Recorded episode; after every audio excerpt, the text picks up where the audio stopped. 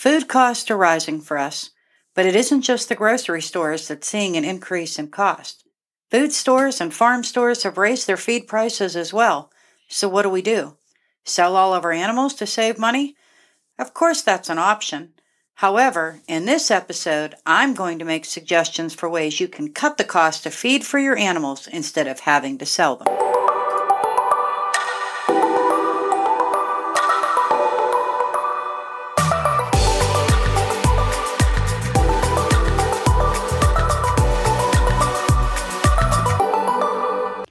Hi, and welcome back to episode six of the Prepping Positively podcast.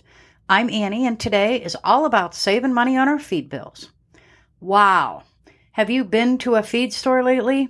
Feed prices are getting ridiculously high compared to where they were. It seems our farm we pay more for animal feed than our own groceries. Isn't that crazy? Of course, you can sell off your animals and save a lot, right? But who wants to do that if they don't have to? Not this lady. Instead, we have to research ways to be creative and still provide enough nutritional food for our animals, and all the while while cutting down on the amount of money we spend to do so. In order to come up with a plan to save money, we first must consider each animal's nutritional needs compared to the value of the animal itself on our farm. Now, let me explain exactly what I mean. A few years ago, we were given a Shetland horse and her pony. We love our girls. They really don't eat as much as a larger breed of horse, and the maintenance is really minimal compared to other breeds. However, we do not, nor does anyone else, ride or use the two horses for anything other than a traffic stopper because they're so cute. They just graze the front field. Oftentimes, due to the drought conditions we go through here in central Florida, we have to provide a lot more hay and feed because the pasture grass dwindles in the high heat. Now, we have another pasture in the back by our lake, However, currently we use that to harvest hay to get through the winter to save money already on our feed and hay bill for both the horses and our zebu cows.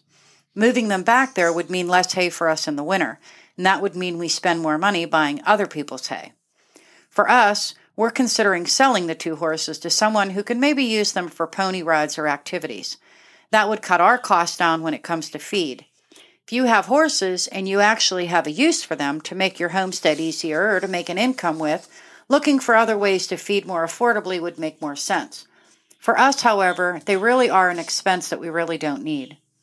For situations like that, you have to figure out your priorities. So you have all the animals you're keeping. You still need to feed them, right? How do you do so more affordably? Well, let's start with chickens. Here you have some options. If you live where they can free range, they will usually get all the nutrition they need on their own. After all, chickens live for thousands or millions of years with no help from humans, remember. You can allow your chickens to be moved around the farm by using a chicken tractor. This way they can free range but still be protected. However, if they cannot free range, options are still available. You can grow grains like millet, corn, wheat, and so forth to harvest and feed your chickens. They love many types of fruits and vegetables, even herbs. So if you grow any of these foods, that's a great way to supplement their diet and cut down on feed. If you do not grow any of the food products that can be given to chickens, you may want to consider fermented feed. This is the process where you add water to a bucket of feed, allow it to ferment a few days, and then feed it to your chickens. The idea here is that the feed swells, releases more nutrients than dry feed, and fills them up quicker so they consume less feed. There's plenty of videos or blog posts on making fermented feed on the internet. You just need to do your research. Another option is growing fodder. Growing fodder is, for chickens is a lot like growing sprouts for our families. You simply line a tray with a thin layer of seeds inside a bigger tray for water drainage. You then mist the seeds daily and drain off any water. Within a few days, the seeds sprout, they form a mat that can be pulled out of the tray, and you can cut them up and give them to your chickens. Now, if you're smart, you'll start a new tray every day. That way, you always have fodder available. And as a bonus, depending on how much you want to get growing in trays, almost all animals love fodder. We use barley and other seeds which can be bought in a 50 pound bag from our local hardware store to save money. You can start recycling your chickens too. What I mean by this, you can start chicks, feed them, let them grow, save some for layers for eggs for your family, and for providing fertile eggs for more chickens. Once those chickens are grown and the new brood is laying, it's time to call the older chickens and fill your freezer. Now let's move on to other animals. Cows love grass. Can you move them to a better pasture? Can you give them the grass you cut that is healthy for them from other parts of your property? That's a great way to cut down on feed costs.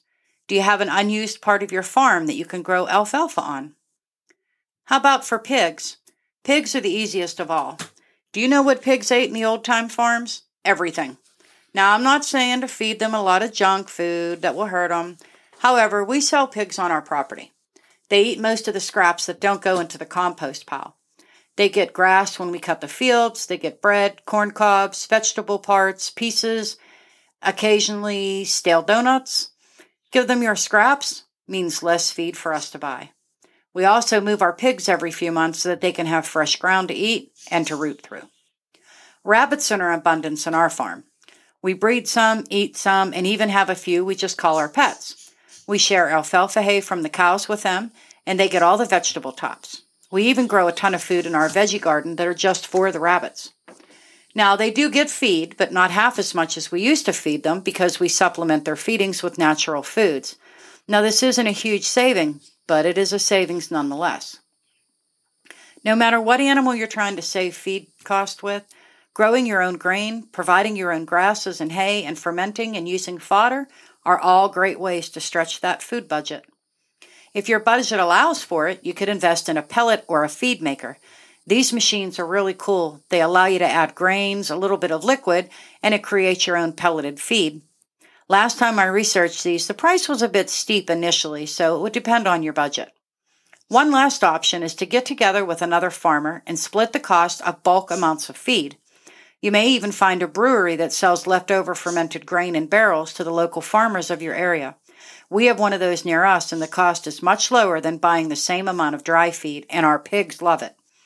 So there you have it a few ways of lowering the cost of feed in these pricey and challenging times. I hope some of these ideas help you on your farm or your homestead. That's all I have for you today. Make sure you hit that follow button so you don't miss a single episode in the future.